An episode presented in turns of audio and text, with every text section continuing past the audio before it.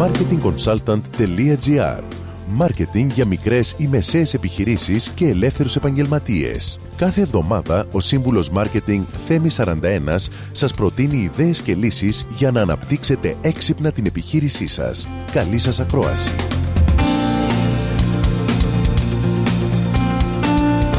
Γεια σας.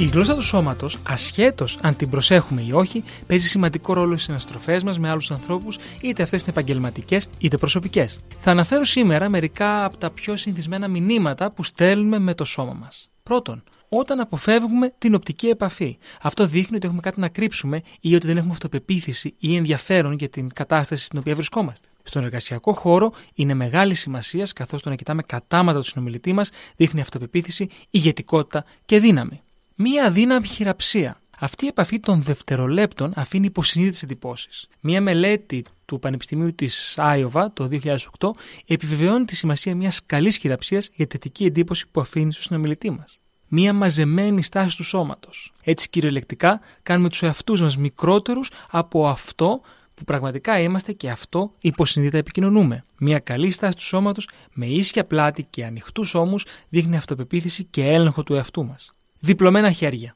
Αυτή η κίνηση μπορεί να δείχνει ότι δεν είστε δεκτικοί σε αυτό που ακούτε ή ακόμα ότι έχετε άμυνα καθώς βάζετε έναν νοητό τείχο μπροστά σας. Με το να έχετε τα χέρια σας στο πλάι, δείχνετε δεκτικότητα και έχετε μια ανοιχτή στάση προς τον συνομιλητή σας. Τέλος, το πιο απλό, δεν χαμογελάτε. Το χαμόγελο είναι ο πιο αποτελεσματικός τρόπος να δείξετε αυτοπεποίθηση, δεκτικότητα αλλά και ενέργεια. Σε επίσημες περιπτώσεις, το να χαμογελάτε κάνει πολλές φορές τον συνομιλητής σας να χαμογελάσει επίσης, σαν μια αυτόματη αντίδραση και αυτό θα κάνει πιο ουσιαστική την επικοινωνία σας.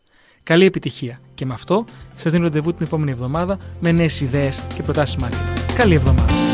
Μόλις ακούσατε τις ιδέες και τις λύσεις που προτείνει ο Σύμβουλος Μάρκετινγκ Θέμης 41 για την έξυπνη ανάπτυξη της επιχείρησής σας.